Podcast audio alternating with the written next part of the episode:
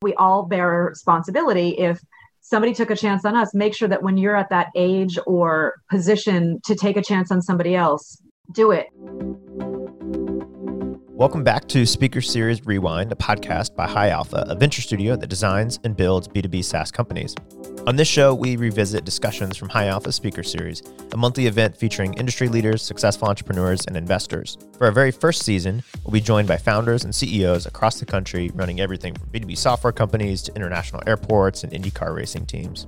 Today's episode is featuring Beth Paretta, the CEO and team principal at Perretta Autosports. Beth spoke with Alpha partner Kristian Andersen about her career, team, and leading diversity initiatives across racing. And it's truly just a masterclass on leadership, work ethic, and how to build a network around you. So without further ado, let's get into the interview with Beth and Kristian. Welcome. Thank you for joining us on our 53rd High Alpha Speaker Series. For those of you who join us on a regular basis, you will note that we tend to highlight luminaries in the kind of tech space, entrepreneurs, investors, so on and so forth. But occasionally, we venture outside of our traditional domain and try to bring people to this group that are exhibiting excellence and entrepreneurship in, in realms that transcend software and venture capital and today is one of those days. And I'm thrilled to introduce you to Beth. Beth and I were just joking that we tend to, around the month of May, you know, try to rope some motorsports luminaries into our orbit with some varying degrees of success. And then they all say, Kristian, there's 11 other months out of the year. Why couldn't you call me then? So, really grateful to Beth, who is in the throes of preparing her team, hopefully for a, for a big win at the 500. I want to give Beth just a brief introduction. She is the CEO and, and founder of Paretta Autosport, which is the first women woman led woman driver, mm-hmm. predominantly female operated, right? Yep. From, at least yep. from what I understand. And with a really big focus on diversity initiatives across professional racing, which, for those of you who've been close to this sport, know that's sorely needed and in very short supply. So it's really an, an, an ambitious and needed initiative on part of Beth and her team. So thrilled about that. They're scheduled, as I mentioned, to compete in uh, this month's Indy 500, and uh, their driver behind the steering wheel, Simona de Silvestro, who will maybe pepper Beth with a few more questions about her as we get going Beth has a long and storied kind of background in the automotive industry and racing industry. I was reviewing my notes this morning, Beth, and noticed that you were the director of SRT, which I have to tell you, my son, who incidentally is named Indy, and I, our, our favorite car of all time is the uh, Hellcat Red Eye. So when well, yeah, any, anytime we see SRT, we get very excited. So yep. So Beth, Beth will share maybe a little bit more with us in her own words, but incredibly accomplished and, and in the month of May, incredibly busy. So Beth, thank you again. Absolutely. Yeah. yeah. Like to echo what we were saying earlier and what everybody says, like I think when we look ahead, we think like, oh yeah, you know, I could fit in something. And then you get here and you're running around because the thing about Indianapolis Motor Speedway is it's so enormous. And so even just to get from point A to point B, um, let's just say we're counting all, we get all our steps in every day with our kidding. Hopefully trusty uh, counters. Yeah, yeah, yeah. Let's let's kick off, and, and maybe we'll start with maybe a little more open ended, if you would. Just give us a sketch. I'm always curious, like how people got here. So, like starting from the beginning, you know, where are you from, and, and how did you how did you find your way into this into this sport? It's a fair question because I'm not from a racing family. I'm not from Indiana. I'm from New England. I grew up in Connecticut and I was always a car person and there's a I've told the story before that it really was a way to kind of have a connection to my dad. And at the time my mm. dad my brother my brother passed away when I was a kid from cancer and they had this project of restoring an old truck. And I there was a, 11 years difference between us. So this, this is like when I'm two three four years old. And it was um, something that I was just aware of that this sort of emotion around a, a car and feeling like that you know that restor- restoring a car is a project and kind of like a passion project so that was sort of my my my childhood and i saw that and saw it firsthand. And after my brother passed away I, a common thing that happens with kids is you sort of try to like fill in those gaps and and mm. feel like you just want to you know make you know maybe be either whether it was a, to have a close closest to my dad or a closeness to my brother it was okay let me start reading car magazines so i started reading car magazines when i was five and anyone will tell you like i then went like way the other direction like headlong. Like i you know watching racing on tv knew everything about every car on the road from about five years old so it was uh, you know it was it, i was in deep. And that so, is so that is so cool. I, I, and I was, although i didn't start in the automotive business i eventually found myself there and so it makes perfect sense but like you'd think that i would have figured that out myself like middle school high school and just said like oh which it's funny because not to like jump ahead but that's kind of why i think the impetus behind what i'm doing now is realistically i should have been a mechanical engineer and i should have gone into mm. you know anything related to like that side of the automotive business but it wasn't i wasn't surrounded by that. Like my, my dad was more of a like a tinkerer and he liked the historic preservation of a car but he wasn't like the guy that was rebuilding the engine. He you know send that out. And so i never um, knew that that was a career. Yeah. so in fairness part of what we are what a lot of companies are trying to do now smartly is to tell kids what careers are and like what does somebody do all day so that it doesn't seem so abstract yeah, that's so cool. You know, I was reading a couple of pieces about you in preparation for this discussion, and your family came up a handful of times. Your mom and dad, in particular, for whom you give a lot of credit for being wonderful parents and encouragers. You you actually t- maybe tell the story of how you ended up naming the team the way you the way you named the team. Yeah, so we went back and forth about you know what this entity would be, and in talking to Roger, he immediately said, you know, I think you should name it after yourself because the idea of having a person behind it. Because when I, I la- launched Grace Autosport in 2015 uh, to run in 16, and the idea then was that okay, this is meant to be a, an entity larger than a person, and all of these things.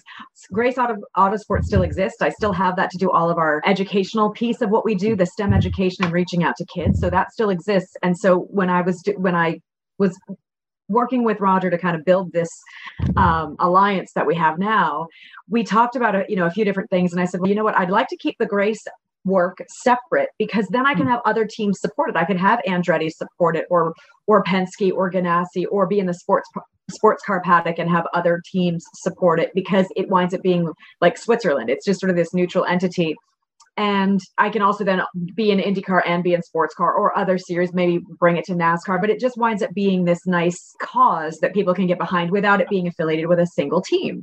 So then it turned into then, well, what are we going to call the team? And and so it was decided that it'd be my name, and I had to think about it for a little bit. But I thought, you know what, I'm we're all a product of something, whatever that is, and I'm certainly, you know, both my parents have passed away. My mom passed away in 2012.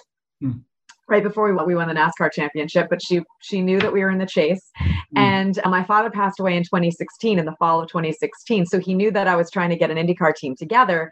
But unfortunately, you know, didn't didn't isn't here today to see what's going on. And I thought it would be like a, a, be a nice nod to them and honor my family, and then to really kind of again lift the curtain on that there's pe- there are people behind this and there's a person behind this versus it being just a just a name I think it's I think it's brilliant. It's, or just a word, I should say, just a word. It's a name. Yeah, it's a person. Yeah, I mean it. That means something more, and it's just cool to see the plumb line yeah. of your your family. And, Absolutely, and, and, I will say it's a little nerve wracking. There's those moments when we did the press conference, and even to this day, when I see, you know, they put they put our logo up on the pylon when we did our press conference, and so to see that, but now, now the logo is actually my, you know, or the name of the team is my name that gives me like different butterflies. It's always a, a, point of pride, of course, if you own a business. When you start to see, well, even your first time you get business cards and yeah, you know all that stuff. Everybody has that when they're an entrepreneur, right? And there's all those like moments. It is different when it's your name, though, right? Because, and in fairness, I've worked in building brands uh, on automotive. I was at Fiat Chrysler, as you know, the SRT brand, Street and Racing Technology. But prior to that, I was at Aston Martin, not in a marketing role, but you know, you still have pride for the brand you work for I still think of it as like my alma mater. I think I still have a, a, you know a love for SRT because of the time I spent there. And you feel like you're a steward of a brand when yeah. whenever you have the that responsibility, you you should take care of it like it's your own. But then take it a degree further when it's your name on something. It's crazy. Like the first time you see other people wearing shirts with your name on them, or you know, the first time you see your hard card and it says team owner on it. You know, I've had hard cards for years. Never said that. Yeah. So, you know, those little moments are kind of, those are fun. Yeah, it's fun. It's and I'm glad you're enjoying it that way and not struggling with uh, the imposter complex piece that so many people. Oh no, that exists too. I just don't talk about that, that part. You just don't highlight that. Yeah, yeah, yeah. No, that's real. So you were the first. You were the first female director of a performance brand at an automotive company. How, yeah. How did that come about? The funny thing too, and, and most women in, in different roles will usually tell you this, and it's true. I didn't know that until somebody told somebody else told me that, right? right because we're right. just busy doing our job. We don't we kind of forget the fact that we're ladies or you know, that that's a thing. So the way long story short, I met Ralph Gilles, and he's the guy who's the head of design, global design at Fiat Chrysler. A lot of people, you know, know him because he's he has been at Fiat Chrysler his his entire career, or Stellantis, whatever we call it now. And at the time that I met him, so I met him at an industry function I was working for Aston Martin. He was at the time the CEO of Dodge. And, and, and what were you doing? I'm so sorry. What were you doing for Aston Martin? So I was an operations manager, which means that I was running the business of the, the dealership network business, everything between the dealer network and the factory. So okay. I worked for the factory. It's it's it's more than calling it a factory rep because Aston Martin's such a small company that there were only 17 people in North America when I was there. So you wear so many hats. But we had 34 dealers nationally at the time. And so I had everything east of the Mississippi. So Montreal to Miami.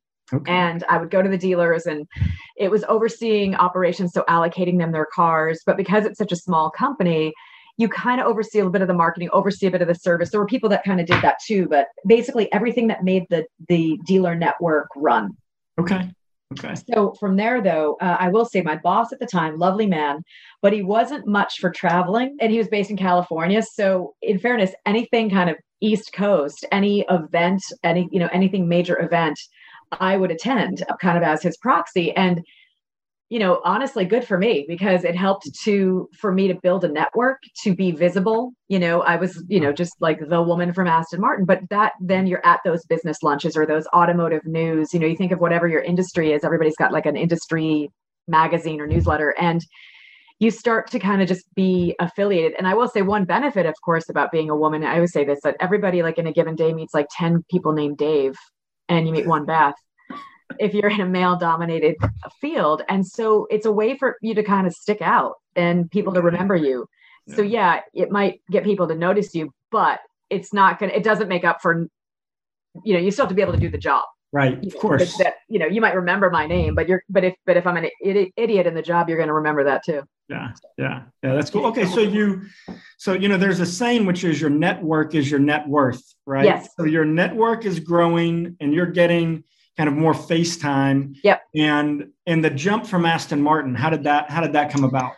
So I meet Ralph Gilles, we start chatting and and and literally just kind of struck a, a bit of a just a, a, friendly conversation because here's the thing I also learned is that not everybody in the car business is a car person. And that's certainly very true. Like when you're in a place like Detroit, it's a factory town. So you could work there, but it might not be your passion. It's just like what everybody does. You know, obviously wanna, those of us want to hear that. That's I don't No, I, I know it was it, it crushed my dreams a bit. But in fairness, on the flip side, those of us who are car people all know each other. Okay. All right. And that was also a way to build your network because there was sort of like a, a you know, it's that typical shorthand that you speak in if you're a car person. The, the fact that you said Hellcat Red Eye, like the fact that, you know, I know what that is. That's a shorthand. We know what that is. We know you right. know how low volume they are you know not in decibels in quantity everybody it's kind of the opposite of decibels yeah. but with that said so i meet ralph and at that point aston martin we were about to uh, launch a new car and there's a bit of so he was the head of design and also the ceo of dodge and there's a professional courtesy that often happens where people who work for a car company can then also drive cars from other makes and it's just sort of like a you know it's like a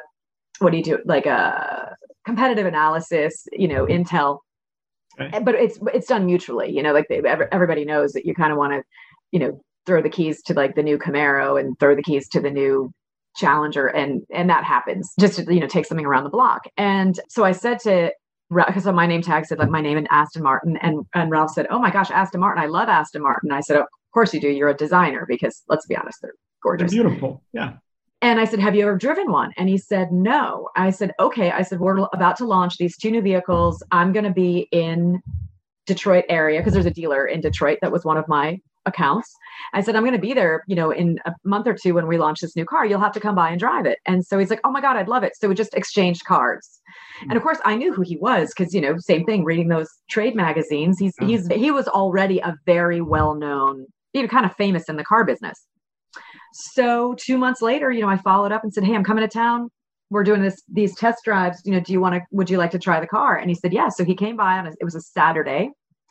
So it was like kind of private, and I gave him a tour of the dealership and like a tour of you know walk around of kind of all the cars in the line, and we're just having you know, and then we hopped in one of the cars and we drive around, and it was just two, pardon the gender comment, two car guys talking, you know, hmm. and it was just Ralph and Ralph and me, and we were just chatting about racing. He, you know, asked me if I had a fun car to drive. I did. I had a Lotus Elise at the time, and he's like, "Oh my god, you have a Lotus Elise?" I'm like, "Yeah."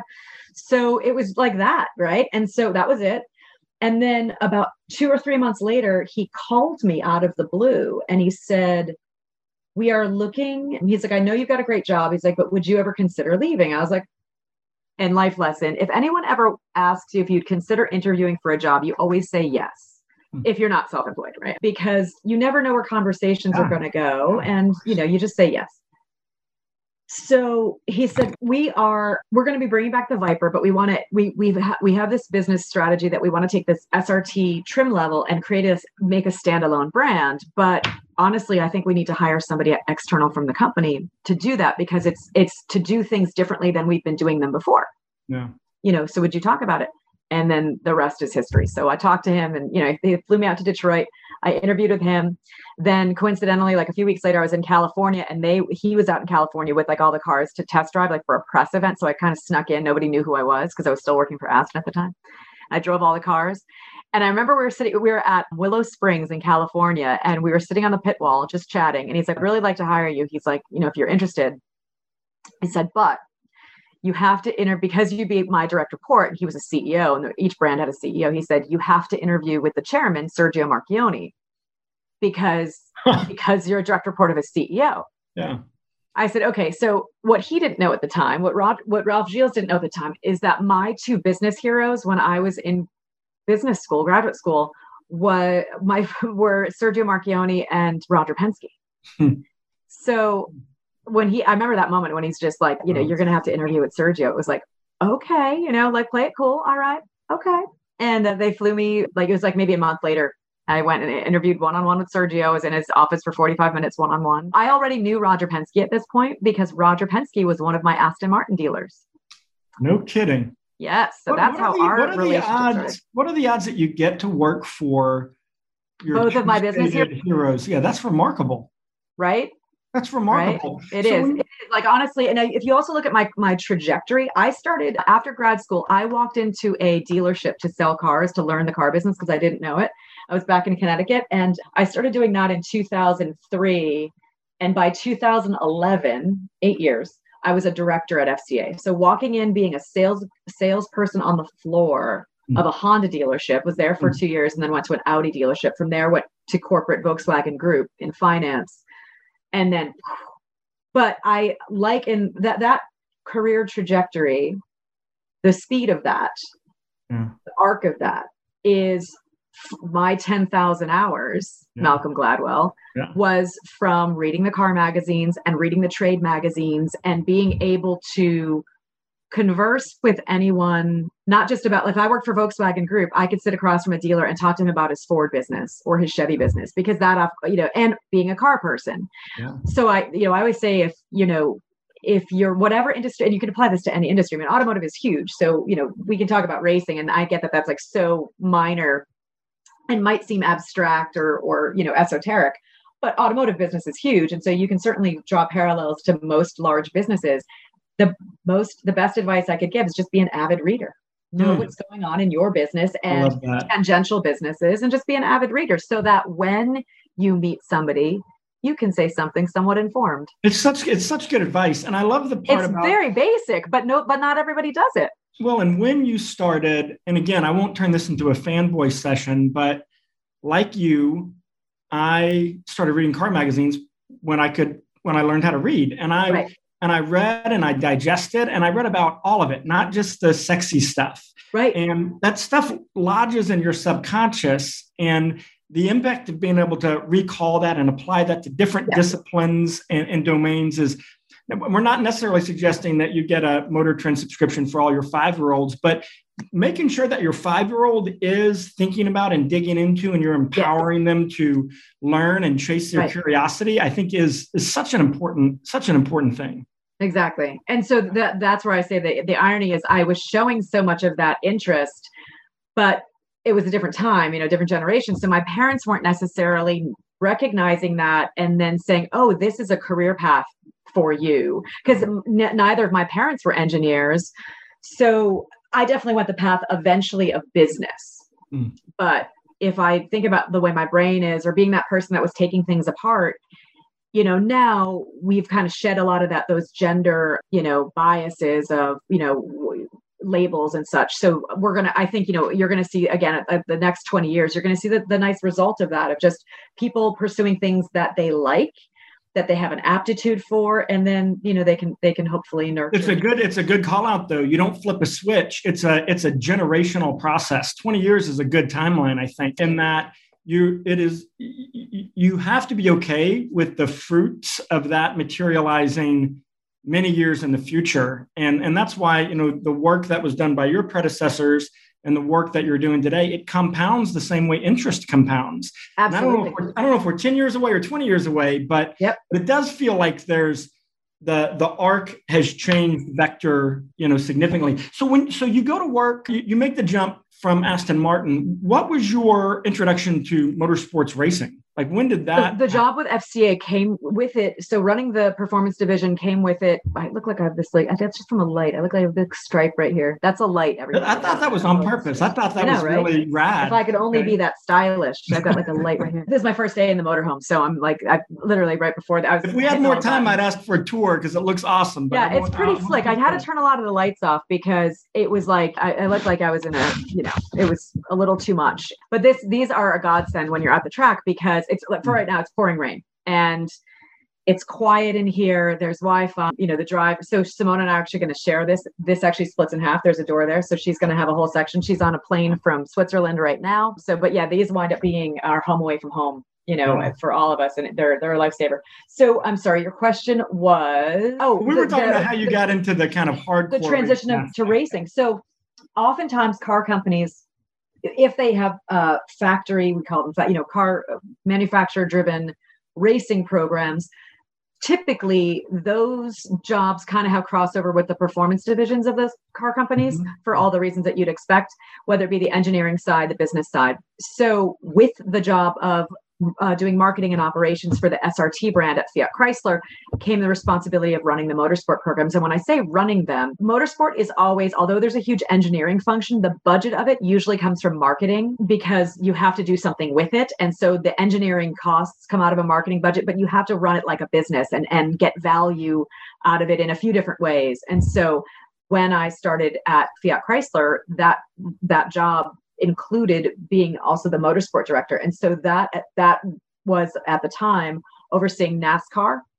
And so we had some sports car programs, but then we were also going to be launching because we were bringing the my timing was before the the Gen 5 Viper. So and knowing that it was in in uh, process of being engineered and designed, but a uh, design, but like the engineering is being finished. But the plan was to bring the Viper back racing. And so it was a full sports car, factory backed sports car program with the plan to go to Le Mans.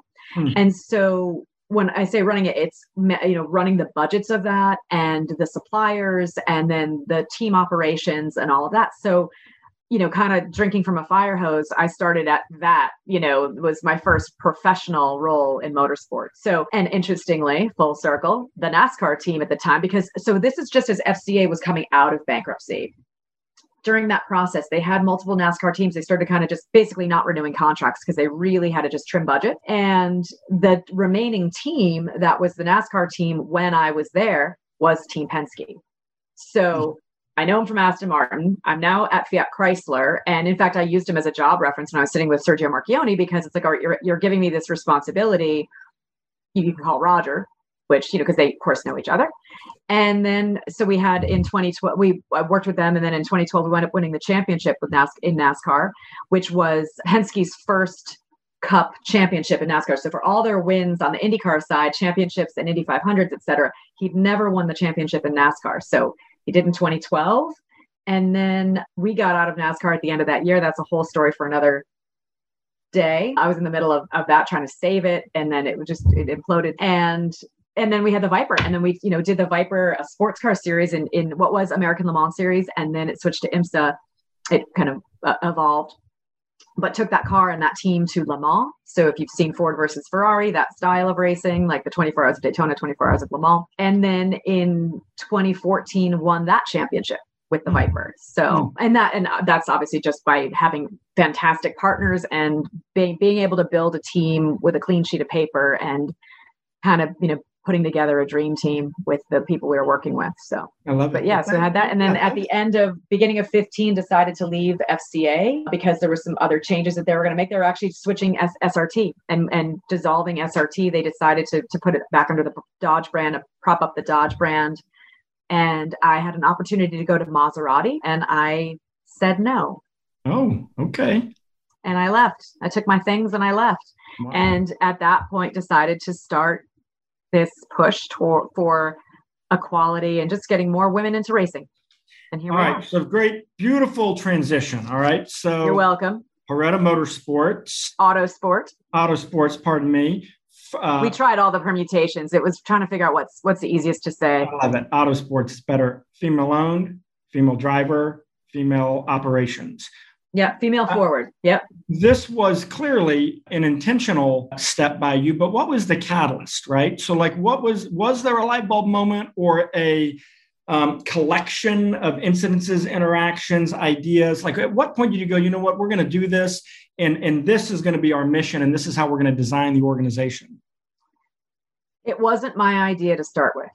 Okay. The idea was brought to me. Credit. Okay the idea was brought to me by a gentleman. So one of the things that happened when I was at Fiat Chrysler, because I uh, was in a position to hire a lot of dri- hire drivers. During that time, I got to know a lot of dri- drivers and a lot of, of uh, drivers management, right? Because they all just sidle up to you because they think that you can hire them and give them jobs. So through that process, I got to know this this one particular gentleman who's based in the UK, and he just wanted he and he represents drivers in IndyCar and in Formula One and he had, was at a Formula One race and happened to be, I think it was Force India at the time, but he happened to see two female engineers on the team in, in the F1 paddock.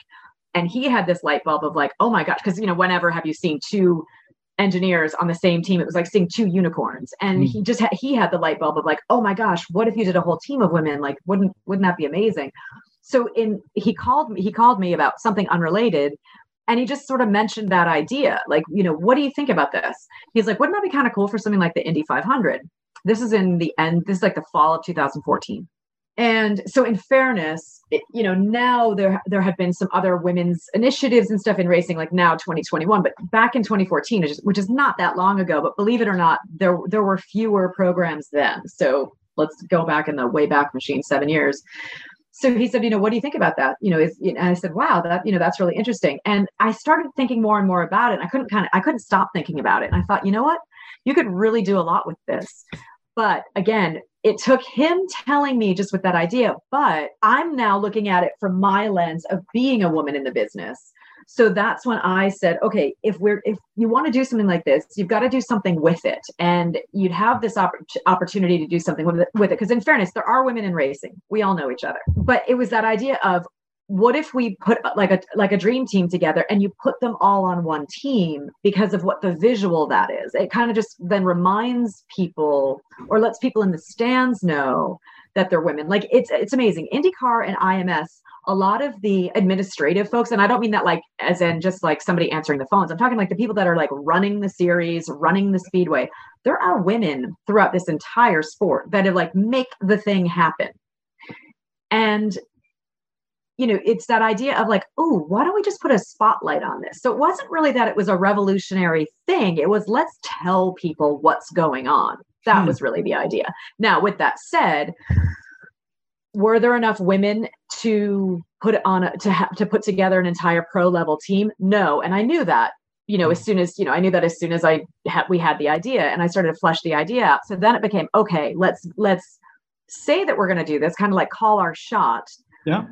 Then we can get the the interest gather the women. I always had the the plan to align with a team with experienced men. Hmm. And then we would take those women and basically have like apprentices mentor mentee okay. bring them up to speed. Because like if i'm grabbing you from the sports car series you're a fantastic engineer over there. You just still have to learn this car this yeah. set of rules. Yeah. Whether you're a guy or a girl. Yeah of course. So okay. And let's just make all that happen. So i say it like it's like yeah just but that's what that was the plan. And that's what i've been working on for seven years so but the yeah, big so- difference yeah. The, uh, the big difference though is when you were saying earlier about there's been this change. So back seven years ago, where the big changes or where like where the shift finally happened. And I remember this because of course I've been telling this story and pitching this idea for years. And in fairness, Roger Penske was a first mover and supportive from the beginning. It just logistically we didn't work together in 2016 because of a few things, but it wasn't for a lack of want on his part. And then I took some time off just for some personal reasons, actually, because my father was sick and I was t- looking after my father. I was a primary caregiver for my dad. But with that said, back in 14, 15, if I were to talk to a potential sponsor and say, okay, I want to do this this program and invest in programs for middle school and high school kids. And you can get your message about STEM education in front of them. Companies then, even seven years ago, wouldn't do it because they didn't have direct ROI. Hmm. Companies like General Motors or Boeing or whoever, they want to recruit from colleges. Like that, you know, they're they're going to spend on the college tour. Yeah. And and colleges are recruiting from high schools, right? But you have to plant the seed. You can affect a kid's trajectory of what they want to be when they grow up from like 10 to 12 years old. Yeah. So, but if you're, you know, the Raytheons of the world or whatever, the idea of that was just like too you know too slippery and and and whoever was in hr or whoever had that budget just was loath to do that because they needed to have you know these direct measurables. That has shifted because hmm. the i everybody now realizes it does take a village and investing in youth education will benefit everybody. So even if ford motor company puts together a program that kid might grow up and work for general motors but if general motors is investing that kid might grow up and work for ford you know, it all comes out in the wash. And that's what shifted. Beth, you are doing so. I'm not even having to ask questions. You literally are, are hitting are hitting on. Thank you for coming theme, to my TED talk. The themes that I wanted to touch on. You know, uh, another another quote that I that I pulled from you online, if you'll forgive me, was, "I don't want to take someone else's seat. I want to create a longer table," which I thought is such a, a lovely, beautiful, true way of thinking about investing in and expanding our our efforts around diversity and inclusion. Right. How how are you? I won't I won't ask you to necessarily unpack that quote, but what are some more visceral ways or particular ways that you're leveraging your platform to create those opportunities to to make the table bigger? I think one one thing the reason I say that is you know you always have you always will get people that are kind of point counterpoint or naysayers, and that's fine. Everybody's certainly entitled to their opinion. I, you know, somebody the other day was like, oh, you know, Simona is just going to be like a, you know, like a, a, moving chicane. Like, have you seen her on the track? Like, th- there's that that that idea that when people have a negative idea about it, well, first of all, a diversity I- issue for the sake of diversity, that's not what the, any of this is. This is about just showing that people are capable. Yeah. And giving opportunity because a lot of it is opportunity. And in mm. fairness, the, you know, we, we say that phrase, if you can see it, you can be it. And I always use this example, but I, I, am dating myself when I use it. So I need to get an updated example. But I, I use the example of Sally Ride. If anybody remembers, she's the first woman to go into space, the first American woman to go into space. I believe there was a Russian woman prior to her. But Sally Ride, when I was a little kid, was when she was going into space, and the, every, there was all this news about it. And after that happened, a lot of young women, young girls, went to space camp because they saw themselves that it was something that women can do and girls can do. So that's us holding ourselves back. It's not necessarily, or I say us, but like same thing, like other people would say, like, oh, that's not what, you know, girls don't do that. And again, there's less of that now. But remember, this is a generation that went through here, generations, centuries that go through hearing that. Now, in fairness, as a white man, you've always seen yourself everywhere. You've known no different. And that's not your fault You've known no different. There's always been a president that looks like you. There's always been an astronaut that looks like you. There's always been uh, the the owner of Amazon billionaire looks like you. Yep. That's okay though. That's not your fault. You know, that's just that's just what it is. Mm. So to just kind of have that moment to to maybe if you're in a position to hire, maybe hire somebody that doesn't look like you. Because if we just keep doing it and we're doing it out of reflex or what perceived comfort, but especially when you're hiring somebody, you should hire somebody that has the experience. But if you're hiring for an entry level role, you're hiring based on somebody's ambition or yeah. attitude yeah, or ability or energy or work ethic and that comes in all packages so hmm. it's to say say the part out loud maybe look at somebody that doesn't look like you is a hard worker and, and and take a chance on that people took people took a chance on me like i was a risky candidate when i was leaving the dealership to go work at volkswagen i remember being in the interview they're like you know we're going to take a gamble on you like gamble i had an mba Hmm. I, am coming out of a dealership, and it was so funny because, like, I, you know, I forget what my starting salary was, but like within a year, like it just because you know I proved myself, ah. and you know, and yes, I was in an interview with three white men, and I'm sitting at the table, and and again, no disparity. It, that's you. Everybody's experience and lens is yeah. their own. Yeah, of course. But it's that moment of let me get out of my lens. That's all.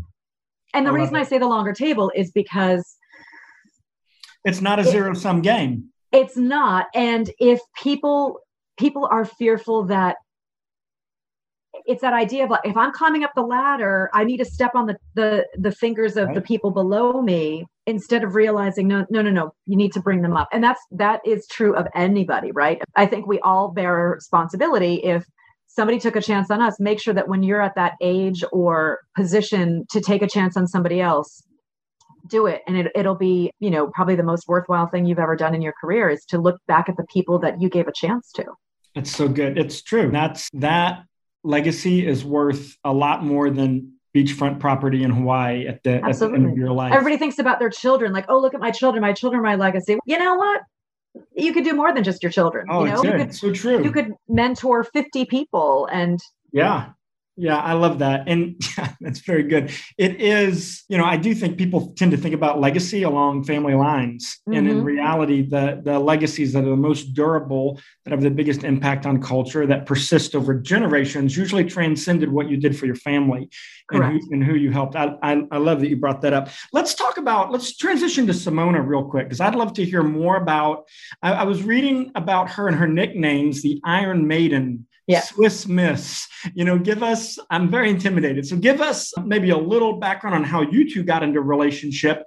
Yeah. And, and as you noted, there, there have been female drivers that have competed at the very, very highest level of, of all or most of motorsport. How did right. you, how did you, how did you land on her?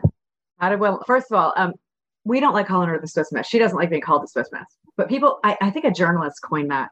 She does like Iron Maiden, though. That's um, that's very funny. You but know, the reason I, if she you doesn't had like asked me, if you had asked me which of those two to omit, I probably would have omitted right. uh, uh, Iron Maiden. So I'm glad you clarified. No, no, she likes it because she knows that it's like a reference to being badass.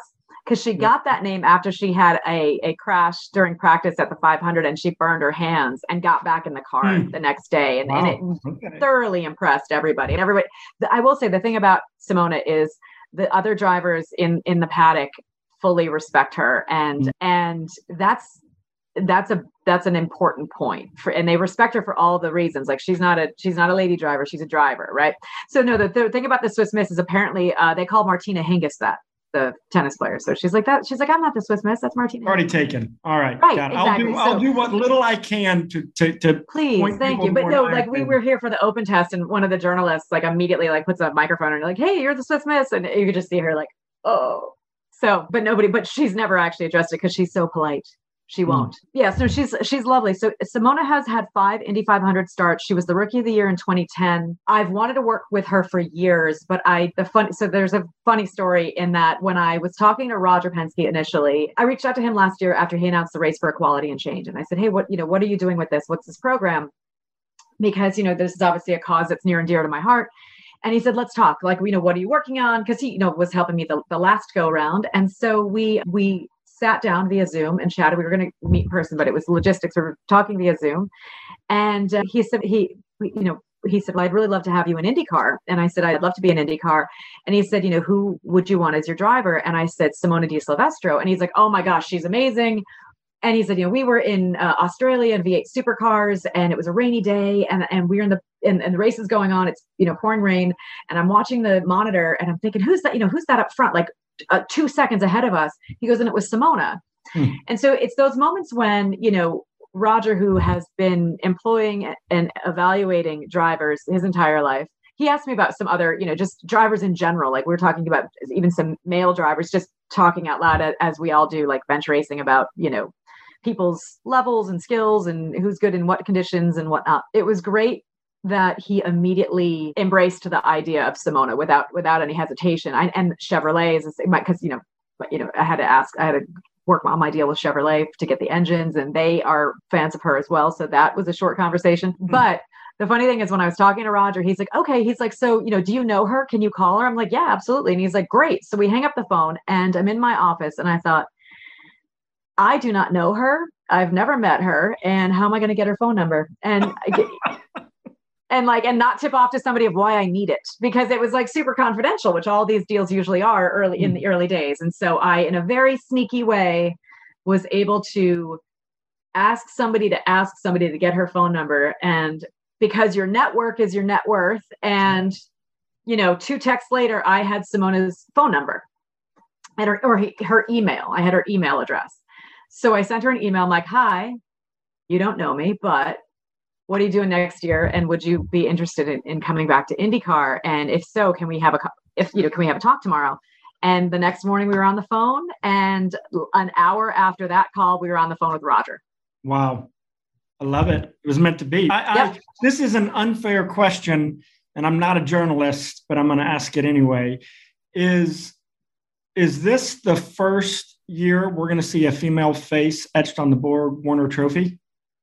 It, from your lips to God's ears. You know, I always said the the whole point of this is to have a, a woman's face to grace the Borg Warner Trophy because you know there's a lot of there's a lot of faces on it, and yeah. I think that that's obviously the ultimate goal. Yeah, that's the exclamation point. Yep. Yeah, yeah. I'd I'd say, you know, within ten years, yeah. Okay. All you right. know, maybe within ten, you know, not ten days, but maybe. Well, fingers crossed. Ten days away. Yeah. Not ten days away yet, so this month, sometime in that sometime, sometime by the end of the month. Yeah, I mean, let's be honest. Uh, you know, the thing about ovals is, you know, so, although Simona hasn't been in IndyCar, she's been driving full time the whole time. She hasn't that we haven't seen her. She's been driving in Europe, driving in Australia, so she has got a lot of seat time. However, ovals are ovals, and the only way you get good at ovals is by driving them. Yeah. So is it easy to drop in and just do this race? No. But, you know, she did well at the open test. We've been doing some time in the simulator, but nothing replaces it like just laps on the track. And what's good though is the engineers will say she's really good to work with. There's a good communication back and forth. So hopefully we will get up to speed again here tomorrow. And the car is well prepared. I mean, we've got we've got a good shot of doing got well. a shot. We I do. love it. You know, folks, just a little temporary PSA here. I was sharing with Beth. I'm a relatively new fan of uh, automotive racing and motorsports, but for those of you who know me, like if I'm going to do it, we're going to go all in. So Andersen family's gone all in, and it's one of the things that I think is so special about Indianapolis in particular with with no disrespect to any of the other automotive towns or, or racing communities in the country, I think Indy is exceptional because of its legacy and infrastructure and uh, kind of just history in this area. And I would I would tell anyone who hasn't given it a shot, you, you know, you need a personality oftentimes to pull you in to this sport. And I would say pick Simona right? Why not? Right? We've got we have a, a, few friends of High Alpha that that race or in the industry, and, and we're fans of all of them. But if you're still looking for your team, this is your team. Yeah. And get out to the track, check out some practice days, try to come to the race. Number like 16. That. Number 16. Like that. It's it's it's it's etched into our retinas now. That's good. And and it is it is absolutely worth the price of admission. And, you know, we take it for granted, I think, living in Indy, that we have this monstrous asset that is you know the envy of the world in many regards uh, from a motorsports perspective and if you haven't if, if you haven't done it or if you haven't been since you were a kid give it another shot and and and maybe maybe the 16 car can be your yeah. your your gateway drug back into the sport. Even coming um, on a practice day because like the thing about a practice day is you can see a lot more. There aren't crowds so if you're not a crowd person it's still really interesting to see what's going on. So you can kind of come in walk around and Beth, we've got we've got nine minutes, and I'm gonna I'm gonna I'm gonna hit a few, a few Q and A things here. For those. I, I have my q&a list the chat list and my text has been lighting up. And i've got to say beth some of them are just not some of them are not questions. They're they're hallelujah beth you are so amazing so versatile. Your message is so relevant today. That thank you. I'm glad you like it. which i think is, is pretty nice. Lots lots of questions. I'm going to and apologies yeah. those of you for whom I'm going to have to skip over. Many of them are, are along the same thread, and it and it has to do with being a woman yep. in a male dominated industry. So I I'm only going to do one of those because there's so many other great questions to ask, but I'm going to combine two. So one is just what's the hardest part? Like what is the hardest part of getting started in working your way through a male dominated industry? And you know what advice do you have particularly to young women who are early in their careers? I think that and again I, i've even seen the evolution uh, you know across you know even from my, my jobs in high school and college where i even at those times i was sort of the only woman in in a you know maybe i just i think i was attracted to the challenge frankly mm. like after i started it and then just kind of kept at it. Because there's something about being and, and many women can probably identify with this there's something about being underestimated and that you could see as a challenge. It can also be tiresome because people might not take you seriously or think that you you know you know your stuff. And anyone who's who's been in a male dominated area that they know that's always the biggest challenge of people talking over them you know that's that sort of thing. I would say the, the best advice i can give is to have a mentor a male mentor female mentor, peer-to-peer mentors, all of them. It's it, and have more than one mentor. Seek them out. Ideally, maybe even your employer has them, or you can look for that, or you know, and and it doesn't necessarily have to be in your industry. It, it's just somebody that yeah. like I mentor a woman who is in minor league baseball. We were joined together through Sports Business Journal, and because obviously challenges are similar. So it's the idea of having. I, am also part of a women's executive council in in in Michigan. That's for that I started when I was at, I joined when I was at Fiat Chrysler, and that's been invaluable. Those are more like the peer to peer mentors. So somebody that's working at General Motors and Ford, whatever, we're put together. We don't, you know, we don't talk about the details of what we're working on at you know our respective competitor companies, but there's themes that are similar. So I would say, you know, reach out and find that that network and that that's really really interesting that you mentioned male mentors as well. Yeah. I don't I think that's not conventional wisdom. I think most young young women beginning their career think, "Oh, I need to find somebody or maybe right. exclusively who's a woman." Yeah, yeah. who's a woman. And, and the reason I so right. The reason pressure. I say get a male mentor is because eh, obviously the male mentor is going to be helpful because if he's if he says yes, he's understanding you know he's just good at what he does and has wisdom but sometimes he can shed light on the uh, on the the maybe the type of thinking if you're having a challenge he might have a better perspective about that other man's thinking perspective. You know what i'm saying? Like you're it's kind of to be able to help you navigate it. Yeah yeah. Beth another question came in again opening up by saying this is an incredible tweet. I have so many or or, or treat. I have so many questions. But the, the, the one that's top of mind for Raphael here is how do you go about prioritizing which opportunities to pursue? So you're in a high profile gig, there's a spotlight on you. Clearly, you're in kind of a fun, sexy industry. So there's lots of people that want to get their hooks in you and your team and what you're doing. How right. do you go about prioritizing where you invest?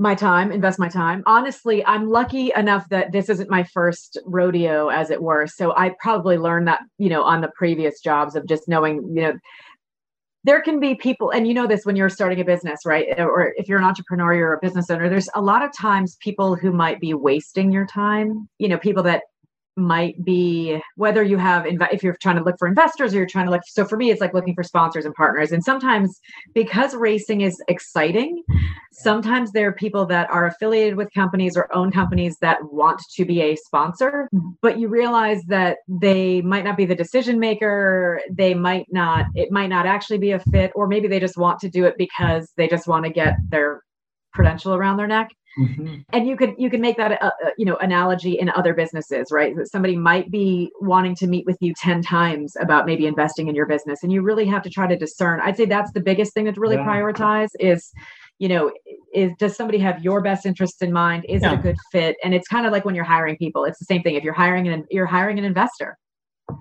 i love it like discerning people's motivations early on before you yep. sunk you know half exactly. your life in, in the relationship let's see I got a few good ones here. Okay, so any advice for founders who are starting things from scratch or that no one has done before? And I would say you you've you've got some experience in both of those things and this maybe this go this is related to the prioritization question right but you know when it's a brand new set of problems like what what's your advice for trailblazers for people who are doing something for the first time. Sometimes you have to like anything that anyone anyone who's entrepreneurial a lot of it is figuring it out as you go because there isn't a playbook. And so it's relying on that network. You couldn't you can't do anything alone. As much i i always hate i love the phrase i love and hate it for this for the when people like i'm self-made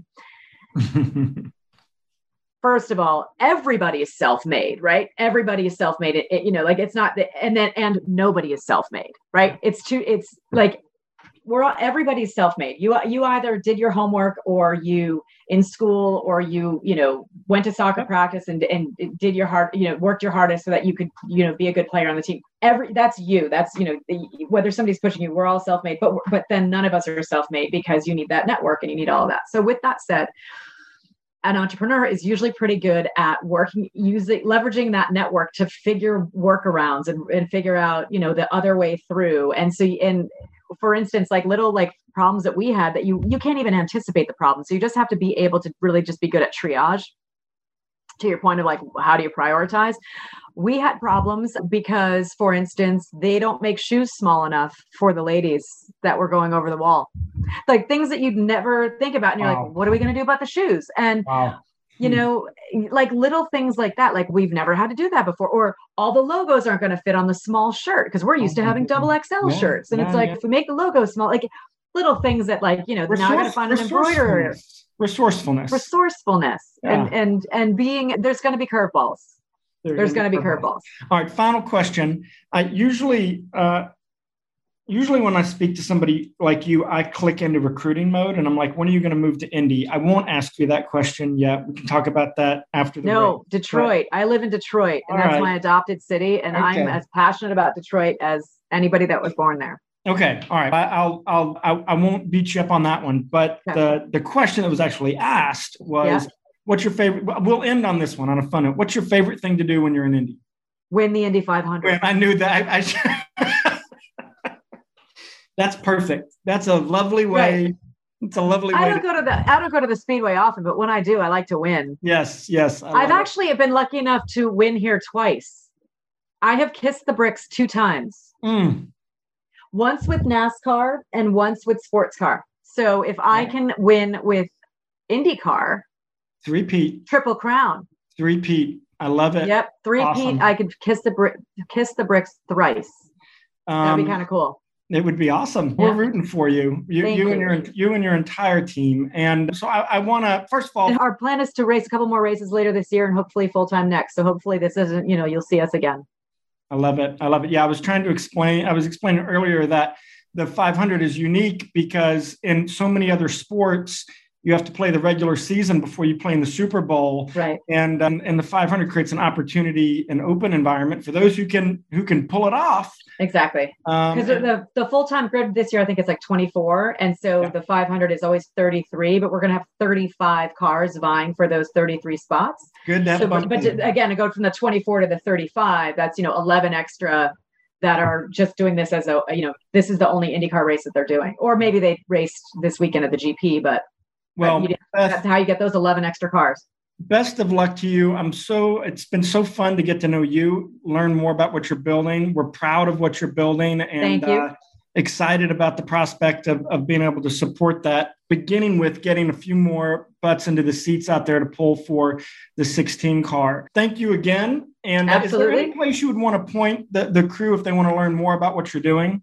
Yeah, two things. ParettaAutosport.com, but also we practice starts tomorrow. It's all this week on Peacock, so you can actually watch practice. And then qualifying is this weekend. We still have to qualify. There's a chance that you know, I mean, we have to be the 30, 33 out of 35. Qualifying is this Saturday and Sunday, and it's on NBC. And then the race is May 30th, also on NBC. Hopefully, I don't know if it's going to still be blacked out in Indy.